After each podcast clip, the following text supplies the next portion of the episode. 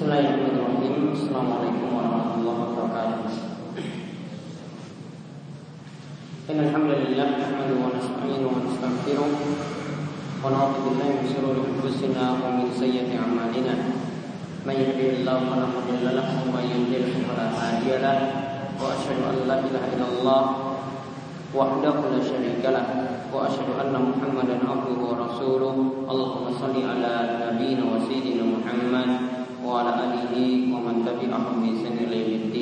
Allahumma inna na'udzu bika min ilmin la yanfa wa min qalbin la nafu wa min qalbin la yakhsha wa min nafsin la tashba wa min da'watin la yustajabu lah. Alhamdulillah Alhamdulillah Kita bersyukur kepada Allah subhanahu wa ta'ala Atas nikmat yang Allah memberikan kepada kita sekalian sehingga pada kesempatan selepas selepas sholat maghrib seperti biasanya kita kembali melanjutkan pembahasan kitab Riyadhus Shalihin karya Imam Nawawi di mana kita masih membahas tentang masalah kitab Yadatul Marid menjenguk orang sakit dan hal-hal yang terkait sampai pada pengurusan jenazah. Kali ini kita melanjutkan masih pada bab ke-153 Bab Jawazul bukai alal mayyit Bi ghairi nadmin Wala niyahatin Yaitu bolehnya menangis Yaitu menangis mayit Yang penting tidak nadbin Tanpa meratapi Dengan menyebutkan kebaikan-kebaikannya wala niyaha dan juga tanpa suara yang keras. Kita lihat apa larangan yang dimaksudkan di sini dan apa yang dibolehkan ini dijelaskan oleh Imam Nawawi di bawahnya. Kita ulang apa yang telah disebutkan pada kesempatan sebelumnya. Yaitu Imam Nawawi mengatakan adapun niyaha yaitu menangis dengan suara keras maka hukumnya haram. Hukumnya itu diharamkan. Nanti akan datang penjelasannya pada masalah bab atau pada kitab An-Nahyi yaitu kitab larangan nanti di bab di kitab terakhir dari pembahasan Riyadhus Shalihin. Insyaallah taala. Wa amal buka adapun menangis fajaat ahadisu bin nahyi anhu maka telah ada hadis-hadis yang melarang akan hal itu wa anal maita yu'adzibu bi bukai ahlihi dan dalil larangan tersebut menunjukkan bahwasanya jika orang yang meninggal dunia yaitu kerabat yang ditinggal ya kerabat yang ditinggal itu meratapi si mayit yaitu menangis mayit maka itu akan membuat mayit tersebut tersiksa. Itu akan membuat mayit tersebut tersiksa di kuburan. Namun sini kata Imam Nawawi sebagaimana kita telah jelaskan sebelumnya, wahiyya muta'awwalatun wa mahmulatun ala man. Namun larangan menangisi mayit tadi yang membuat mayit itu disiksa, kata Imam Nawawi ini dipahami atau kita bawakan maknanya pada makna kalau mayit tersebut mewasiatkan. Jadi kalau sebelum meninggal dunia dia wasiatkan kalau saya nanti meninggal maka hendaklah kalian meratapi saya. Ya, jika saya meninggal dunia hendaklah kalian itu meratapi saya dengan suara yang keras. Nah seperti itu kalau dilarang. Dan di sini dikatakan lagi wanamyu dan larangan yang ada juga ini dimaksudkan dengan tangisan yang fi nadbun itu tangisan yang sifatnya itu meratapi meratapi di sini nadbun ini yang dimaksudkan adalah dengan menyebut kebaikan-kebaikan yang ada. Auniyahatun atau dengan suara yang keras. Adapun dalil yang menyebutkan bolehnya kita menangisi mayit atau kita menangis karena kematian seseorang yang penting tidak maksud meratapi atau dengan suara yang keras yaitu niyaha ini dijelaskan dalam beberapa hadis berikut ini. Kita sekarang lihat hadis nomor 926. Yaitu hadisnya dari Ibnu Umar.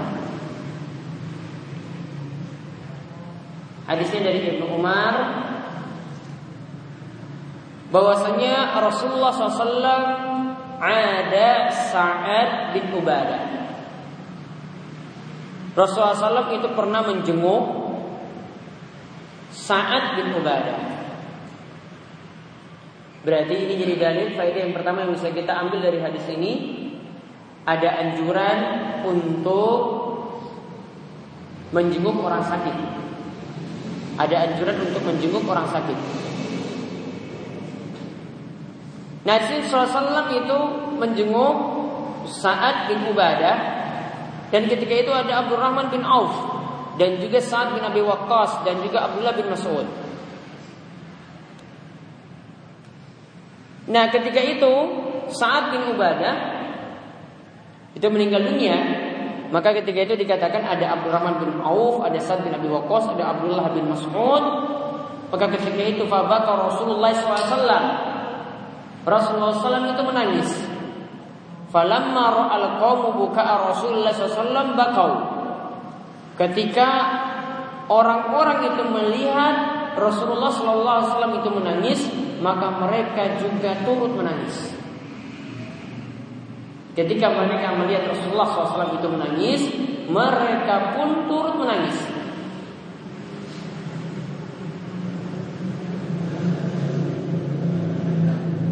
Jadi ini jadi dalil bolehnya menangis ketika ada yang meninggal dunia. Dan di sini juga jadi dalil lagi kalau ada yang melihat yang lain itu menangis maka dibolehkan juga dia menangis.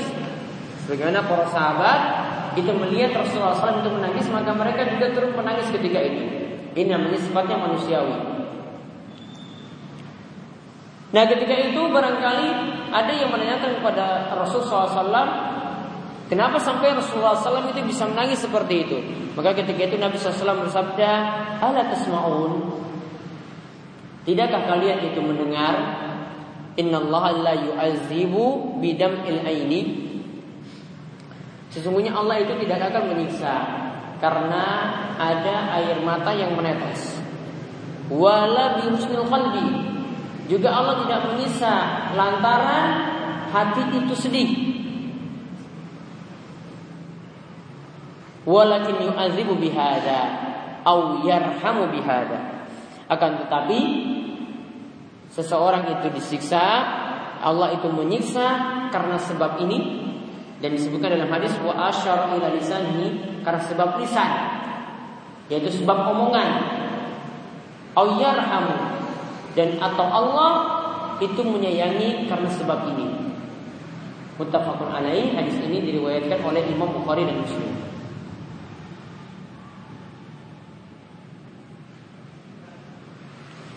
Maka di sini menunjukkan faedah fikih ya. Yaitu bolehnya yang pertama yang pertama tadi yang kita sebutkan. Tadi menjenguk orang sakit atau orang yang meninggal dunia. Baru yang kedua bolehnya menangis karena meninggalnya seseorang. Dan dalam uh, kitab Imam Nawawi yang lainnya itu Al Azkar disebutkan para ulama sepakat kalau bentuknya adalah niyaha, meraung-raung, menangisi dengan suara yang keras, hukumnya haram. Berdasarkan sepakat para ulama. Begitu juga situ kalau ada seruan, teriakan seperti teriakan orang jahiliyah atau wadu'au bil wail wasubur indal musibah atau di situ ada doa-doa celaka saat ada yang meninggal dunia maka seperti itu tidak dibolehkan. Para ulama sepakat itu tidak dibolehkan.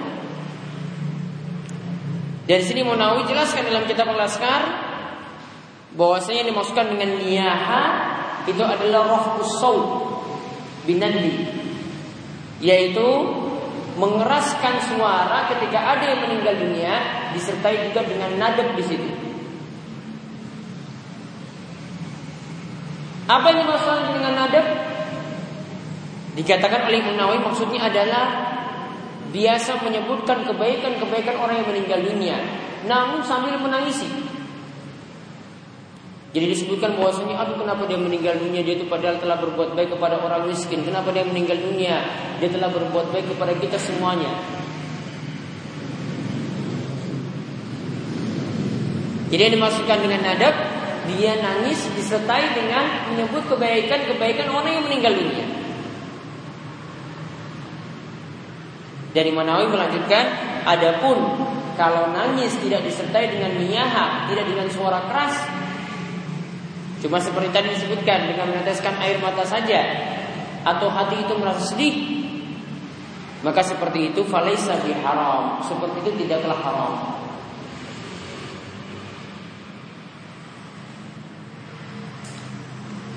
Adapun kemarin yang kita sebutkan sebagaimana sudah disebutkan oleh Menawi tadi Adapun menangisinya sebagaimana dalam hadis disebutkan bahwasanya jika ada yang menangisi mayit maka mayit itu akan tersiksa di kuburan. Maka sekali lagi yang dimaksudkan sini adalah kalau menangisinya atau meratapinya karena wasiat dari orang yang meninggal dunia.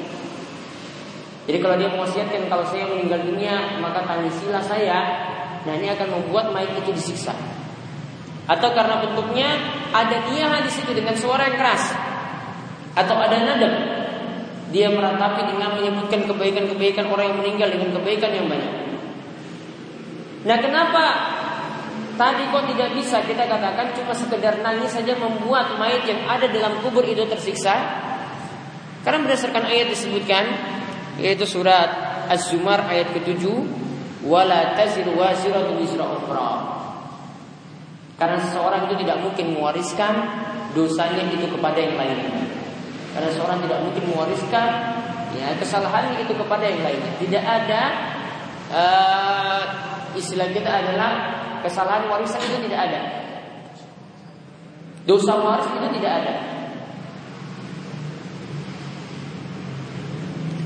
Namun kalau dosanya itu karena mencontoh kejelekan orang lain, nah itu baru ada mencontoh kejelekan orang lain maka orang yang pertama kali mempelopori kejelekan tadi dosa tadi maka dia akan terus mendapatkan dosa dari orang yang berbuat yang mencontoh dirinya.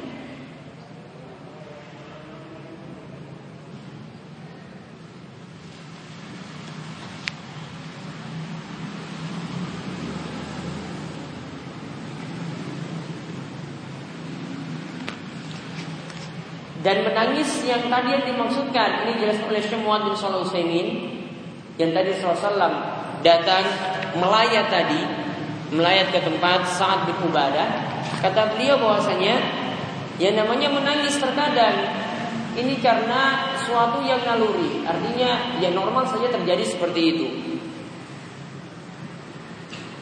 Maka kalau maksudnya seperti tadi ada yang meninggal dunia dia menangis ya maka itu adalah sesuatu yang normal maka Syekh katakan la haraj fihi wal isma fihi. Seperti tidak mengapa dan juga tidak berdosa.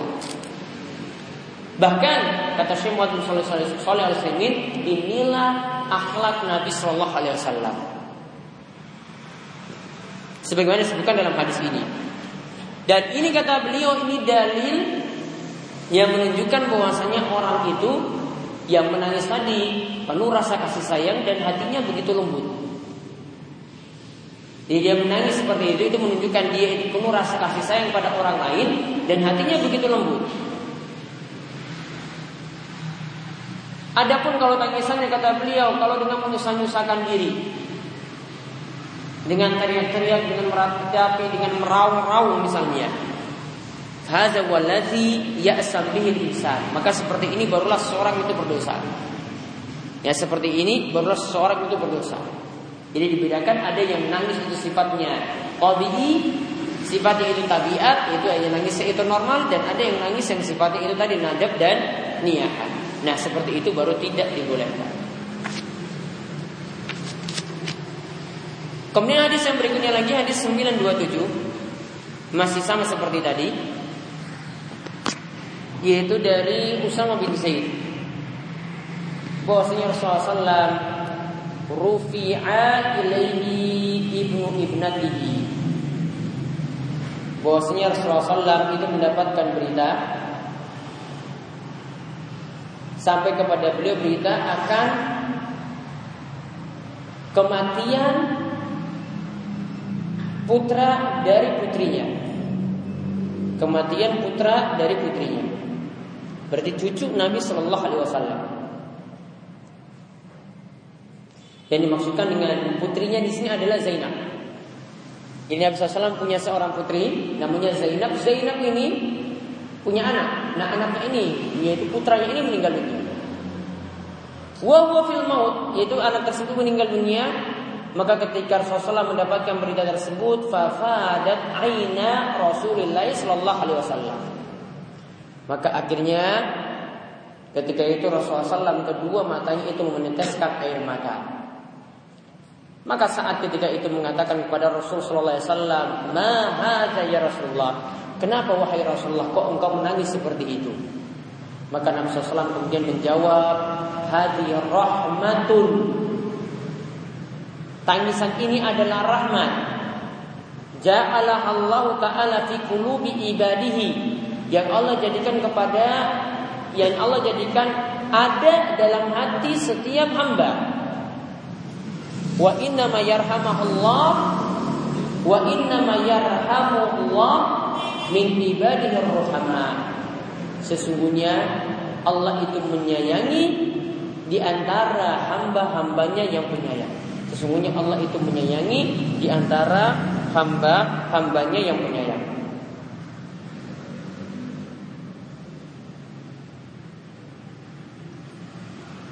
Maka di sini menunjukkan faedah yang pertama seperti yang kita bahas kali ini yaitu bolehnya menangis atas kematian seseorang.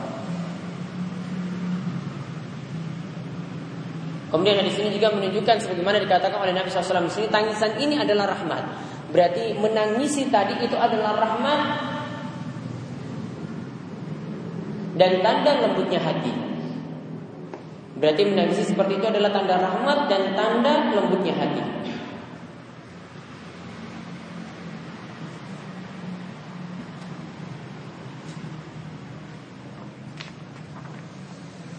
Jadi tadi yang pertama tentang berita kematian Sa'ad bin Ubadah, kemudian yang ini tentang kematian cucu Nabi SAW putri atau putra dari putri Nabi SAW yaitu Zainab. Sekarang kita lihat hadis nomor 928 dari Anas. Radhiyallahu anhu. Anna Rasulullah SAW bahwasanya Rasulullah SAW dakhala ala ibnihi Ibrahim pernah menemui putranya yaitu Ibrahim. Wa yajudu. Dan putranya di sini Ibrahim ini sedang sekarat. Putranya yang bernama Ibrahim ini sedang sekarat. Dan ini adalah putra beliau ini ini adalah putra beliau dari seorang budak. Ya, ini putra beliau dari seorang budak. Faja'alat aina Rasulullah SAW tazrifan. Maka ketika itu kedua mata Rasulullah SAW itu akhirnya menangis. Faqalallahu Abdurrahman bin Auf maka ketika itu Abdurrahman bin, mengatakan Abdurrahman bin Auf itu mengatakan kepada Rasulullah SAW, wa anta ya Rasulullah. Dan engkau wahai Rasulullah, maksudnya kenapa engkau bisa menangis seperti itu? Maka ketika itu Rasulullah SAW itu mengatakan, Ya ibna Aufin, innaha rahmatun. Wahai Abdurrahman bin Auf, sesungguhnya tangisan ini adalah rahmat. Sesungguhnya tangisan ini adalah rahmat. Summa atba'aha bi. Tadi Nabi SAW sudah nangis, kemudian nangis lagi. Fakal kemudian Nabi SAW itu mengatakan ketika itu Innal aina tadma Wal qalba yahzan Sesungguhnya air mata ya bisa menetes seperti itu. Dan sesungguhnya hati Bisa saja bersedih. Walatakul ilama yurdi rabbana. Dan kami tidaklah mengatakan kecuali apa yang diledoi oleh Allah Subhanahu wa taala Rabb kita. Wa inna li firaqika ya Ibrahim la mahzunun. Dan sesungguhnya dengan kepergianmu wahai Ibrahim kami benar-benar sedih. Ya, kami itu benar-benar sedih. Hadis ini diriwayatkan oleh Imam Bukhari dan juga oleh Imam Muslim sebagiannya Dan hadis beberapa hadis tentang masalah ini kasiratun banyak fi sahih masyhuratun. Dalam kitab sahih juga adalah hadis yang masyhur yaitu yang menjelaskan tentang bolehnya menangis seperti ini. Wallahu a'lam. Kata Imam Nawawi wallahu a'lam. Nah perlu diketahui tentang kematian Nabi eh, kematian putra Nabi SAW di sini yaitu Ibrahim. Ya, kematian putra Nabi SAW yaitu Ibrahim. Dan ini juga jadi tanda bolehnya memberikan nama anak dengan nama-nama para nabi. Nabi SAW sendiri pakai nama anaknya dengan nama Nabi yaitu Ibrahim. Bahkan di antara para sahabat Nabi SAW ada yang mencontoh semua anaknya dia kasih nama dengan nama anak para nabi, eh, dengan nama nama para nabi. Anak-anaknya diberi nama dengan nama-nama para nabi. Kemudian di sini juga menunjukkan ada kisah sebenarnya tentang hadis ini, yaitu saat Ibrahim itu meninggal dunia, kala itu terjadi gerhana. Kala itu terjadi gerhana. Maka saat itu dilaksanakanlah sholat khusus, sholat gerhana. Nah orang-orang kira saat itu gerhana itu terjadi dan perlu dipahami gerhana ini terjadi 10 tahun setelah Nabi SAW itu hijrah ke Madinah. Ya, Nabi SAW itu mendapati gerhana ini 10 tahun setelah beliau SAW itu uh, berhijrah ke Madinah. Maka sebagaimana kata Syaikhul Al Fauzan beliau mengatakan bahwasanya ini membuktikan kalau sekarang ini gerhana itu terjadi setiap tahun ada yang dua kali, ada yang sekali. Ya. Padahal di zaman Nabi SAW itu jarang-jarang sekali terjadi. Bahkan Nabi SAW itu cuma melakukan sholat gerhana ya cuma satu kali itu. Maka ini menunjukkan bahwasanya kata beliau ini sebagai tanda juga semakin dekatnya kiamat. Ya, karena gerhana sudah sangat sering sekali terjadi gerhana itu sudah sangat sering sekali terjadi. Sedangkan yang terjadi di masa Nabi SAW 10 tahun setelah beliau SAW itu berhijrah baru terjadi gerhana. Nah maka ketika itu orang-orang mengira Ibrahim ini meninggal dunia. Ya. Tandanya ini akhirnya muncul gerhana ketika itu sehingga mereka kesangka gerhana ini muncul gara-gara kematian Ibrahim.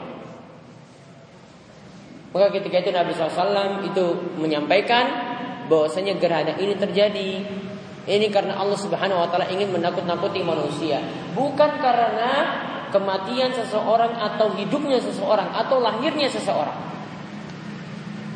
Maka beliau ingin menangkal pemahaman-pemahaman jahiliyah. Nah, karena pemahaman jahiliyah yang ada yang tertangkap di benak masyarakat, oh gerhana ini kalau terjadi ini karena kematian seseorang atau mungkin karena ada yang lahir. Beliau katakan bahwasanya tidak demikian. Jadi tidak ada kaitannya sama sekali antara terjadinya gerhana tadi dengan kematian putra beliau SAW Ibrahim. Dan ketika itu Ibrahim meninggal masih usia anak-anak. Nah kalau itu terjadi sekali gerhana tadi terjadi sekali seperti itu berarti syariat pelaksanaan sholat gerhana berarti cuma kita ketahui cuma dengan satu cara saja. Maka menurut pendapat yang saya dari berbagai macam uh, para ulama dalam hal ini tata caranya ya sholat gerhana cuma dilakukan dengan dua rakaat. Namun dalam satu rakaat terdapat dua kali ruko dan dua kali sujud. Satu rakaat terdapat dua kali ruko dan dua kali sujud. Maka sebelum kita itu sujud Ketika itu ada dua kali ruku. Caranya yaitu setelah baca Al-Fatihah kemudian baca surat yang panjang. Dalam surat gerhana itu nggak ada istilah surat pendek. Dalam dalam surat gerhana istilahnya adalah surat panjang. Baca surat yang panjang, kemudian setelah itu turun ruku Allahu Akbar. Baru setelah itu ya bangkit dari ruku sami Allah liman hamida rabbana walakal hamdu kemudian dilanjutkan lagi baca surat lagi dari Al-Fatihah kemudian baca surat kembali. Ya, baca surat yang panjang tadi, baca Al-Fatihah kemudian baca surat yang panjang lagi. Baru setelah itu turun rukuk yang kedua, i'tidal, sami Allah liman hamida rabbana walakal hamdu, baru ketika itu turun sujud. Rakaat pertama seperti itu dan rakaat kedua dilakukan semisal itu pula. Baru setelah itu diperintahkan imam itu naik ke mimbar untuk melaksanakan khutbah. Dan menurut jumhur untuk khutbah yang berlaku untuk khutbah Id ataupun khutbah uh, saat sholat gerhana tadi asalnya kembali ke hukum sholat Jumat yaitu dengan dua kali khutbah. Ya, asalnya kembali ke hukum sholat Jumat yaitu dengan dua kali khutbah. Jadi sebagaimana pendapat jumhur atau mayoritas ulama untuk sholat Id itu dua kali khutbah Bahkan ada yang mengklaim ada ijma dalam masalah ini. Ya, ada yang mengklaim adanya ijma dalam masalah ini. Begitu juga untuk khutbah untuk sholat gerhana asalnya sama seperti sholat Jumat seperti itu.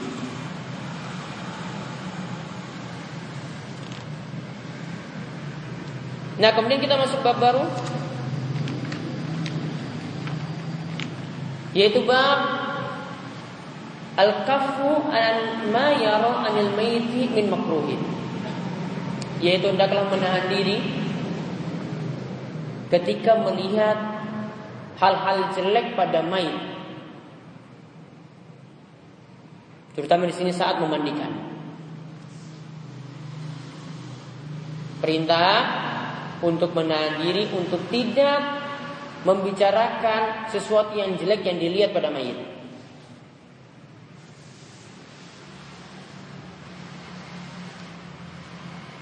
Jadi dari judul bab ini sudah dipahami bahwasanya kalau kita temukan sesuatu yang jelek pada mayit saat dimandikan, maka jangan diomongkan orang lain. Ya, jangan diomongkan orang lain. Keadaannya ketika mati itu bagaimana? Warna wajahnya hitam. Maka jangan diomongkan orang lain. Dia punya penyakit kulit, jangan juga diomongkan orang lain. Kecuali nanti para ulama sebutkan jika ada maslahat. Pada hadis 929 yaitu disebutkan hadis dari Abu Rafi' Aslam Maula Rasulullah SAW Bekas budak Rasulullah SAW Anna Rasulullah SAW qal Dia mengatakan bahwasanya Rasulullah SAW bersabda Man ghassala maitan Fakatama alaihi Fa ghafarallahu lahu arba'ina marratan Kata Rasulullah SAW, siapa yang memandikan mayit, lantas dia menyembunyikan aibnya, dia tidak ceritakan, oh dan mayitnya seperti ini seperti itu dia diam-diam. Maka keutamaannya Allah akan mengampuninya sebanyak 40 kali. Maka keutamaannya Allah akan mengampuninya sebanyak 40 kali. Hadis ini Ruahul Hakim diriwayatkan oleh Imam Al Hakim dan Al-Hakim mengatakan bahwasanya hadisnya sahih ala syarat Muslim, sesuai dengan syarat Imam Muslim.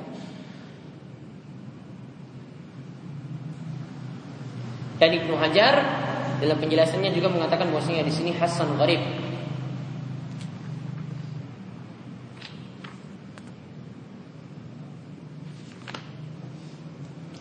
Maka faedah dari hadis ini disunahkan ya ini dikatakan oleh para ulama disunahkan bagi orang yang memandikan mayit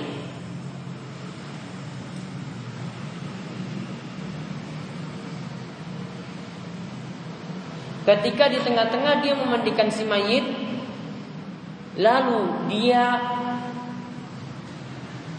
Terheran ketika itu melihat sesuatu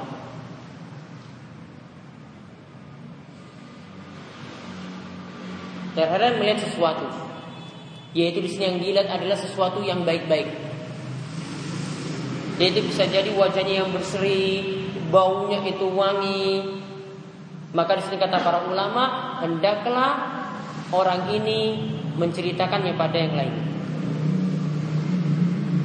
Hendaklah seperti ini diceritakan pada yang lain.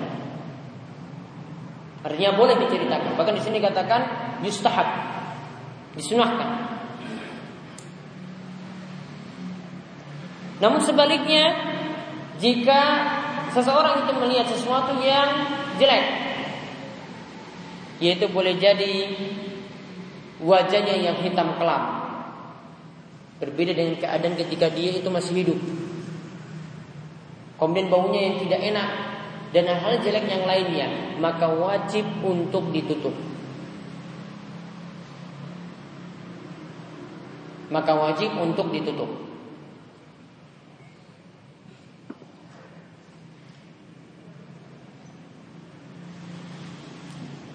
Dan Imam Nawawi menjelaskan kecuali kalau ada maslahat. Misalnya, yang meninggal dunia itu adalah pelaku bid'ah. Dan bid'ahnya terang-terangan. Jadi bid'ah ada dua macam. Pelaku bid'ah itu ada dua macam.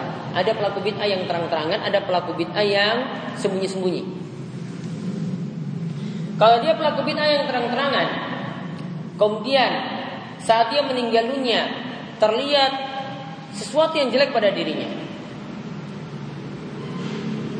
Maka kata para ulama tidak wajib untuk menyembunyikan aibnya. Tidak wajib untuk menyembunyikan aibnya. Bal yajuz at-tahaddas bihi. Bahkan boleh aibnya itu diceritakan. Tujuannya apa? Di sini sebutkan supaya orang-orang menjauh dari sifat jeleknya. Jadi sifat-sifat jeleknya tadi karena keadaan hidupnya akhirnya seperti itu, akhirnya seperti itu supaya orang-orang tahu akibat jelek berbuat bid'ah akhirnya seperti ini. Nah, di sini dibedakan kata Imam Nawawi bahwasanya jika yang melakukan adalah sahibu bid'ah mustatirah yaitu dia menyembunyikan bid'ahnya. Dia tidak terang-terangan, tidak ngajak orang lain juga untuk berbuat bid'ah. Mungkin itu untuk dia rasakan sendiri. Maka kata para ulama, fala yatahaddas, jangan diomongkan aib yang ditemukan pada dirinya. Jangan ditem, eh, jangan diomongkan aib yang ditemukan pada dirinya.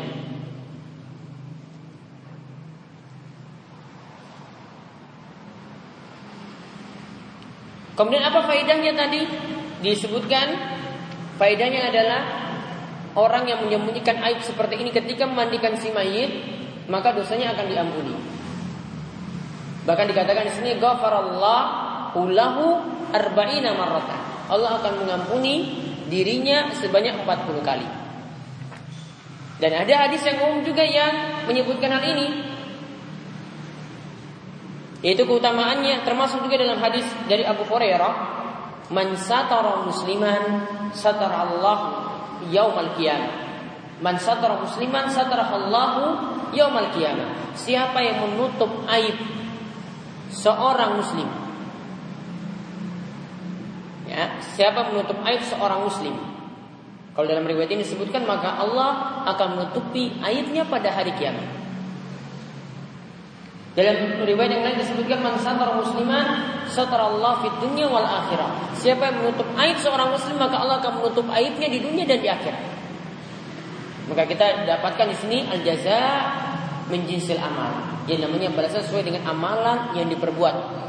Ketika dia tutup aib saudaranya, maka Allah akan menutup aibnya juga.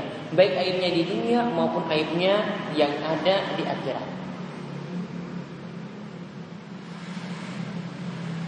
Kemudian ada aturan berarti yang kita lihat dari masalah memandikan mayat di sini sebagaimana disebutkan oleh para ulama disebutkan dalam ensiklopedia fikih atau Al-Musu Al-Fiqhiyah terbitan Kementerian Agama Kuwait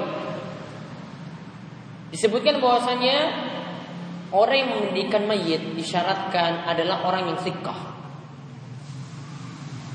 Orang yang benar-benar memegang amanat, sikatan aminan wa arifan bi ahkamil muslim.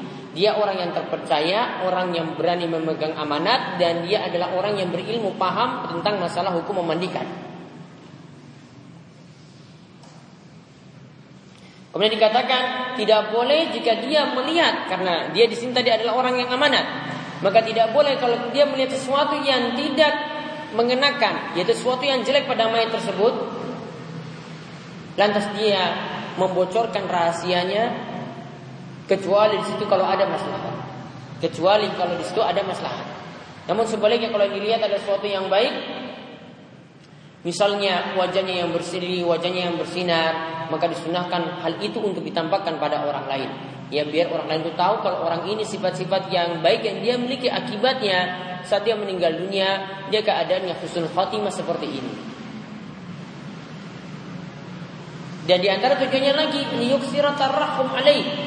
Juga tujuannya adalah supaya mayat tadi banyak mendapatkan doa rahmat. Ya, supaya mayat tersebut banyak mendapatkan doa rahmat. Selain tadi sebagai pelajaran bagi orang lain juga mayat ini akhirnya dapat doa rahmat, didoakan kebaikan-kebaikan untuknya. Kemudian wayasul has ala tariqatihi supaya orang-orang juga mengikuti jejak baiknya wa tabsyir bi jamil sirati illa idza kana al-mayit mubtadi'an. Dan ini juga sebagai uh, pemberi kabar gembira akan jalan hidupnya yang baik. Dan para ulama itu katakan bahwasanya ini bukan maksud ria, menceritakan kebaikannya di sini bukan maksud ria. Namun ini adalah uh, bushra ajlin lil mukmin. Yaitu ini adalah berita gembira yang disegerakan bagi orang-orang yang beriman.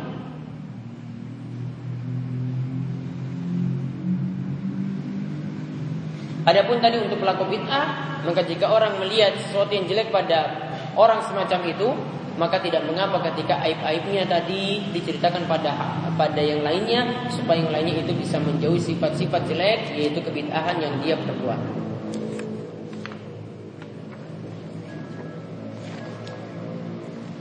Dan itu saja satu hadis yang membahas tentang masalah ya keutamaan orang yang menyembunyikan aib ketika memandikan si mayit.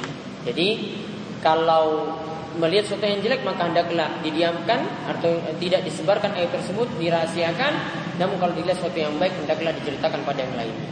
Nah itu yang kita bahas sampai bab 154. Insya Allah pada pertemuan berikutnya kita masih bahas tentang masalah seputar jenazah atau mayit kita akan lanjutkan bab 155. Itu tentang masalah berikutnya adalah tentang masalah menyulatkan mayit atau sholat jenazah. Sebelumnya ada yang bertanya?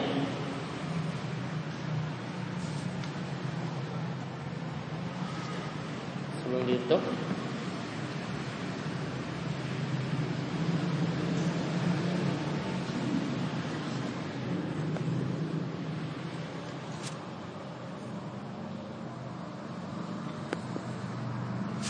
Baik, kalau tidak ada kita cukupkan